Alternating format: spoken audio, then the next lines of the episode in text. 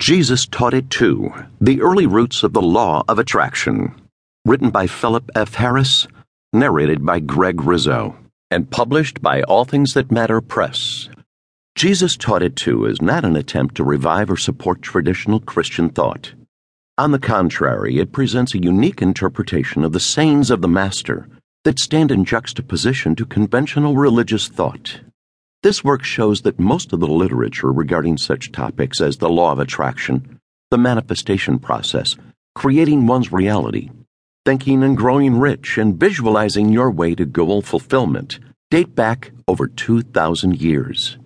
The founding principles of all these lines of spiritual thought can be found in the Christian Bible in the actual words of the one named Jesus.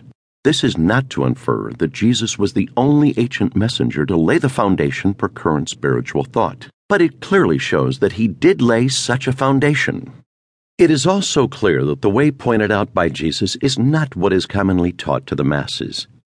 Just praying to Jesus and proclaiming him your personal Savior will not invoke the law of attraction or the manifestation process.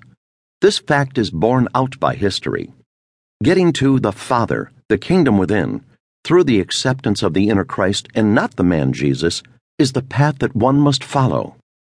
This path is open to all that will accept that a higher state of being exists at the core of our essence.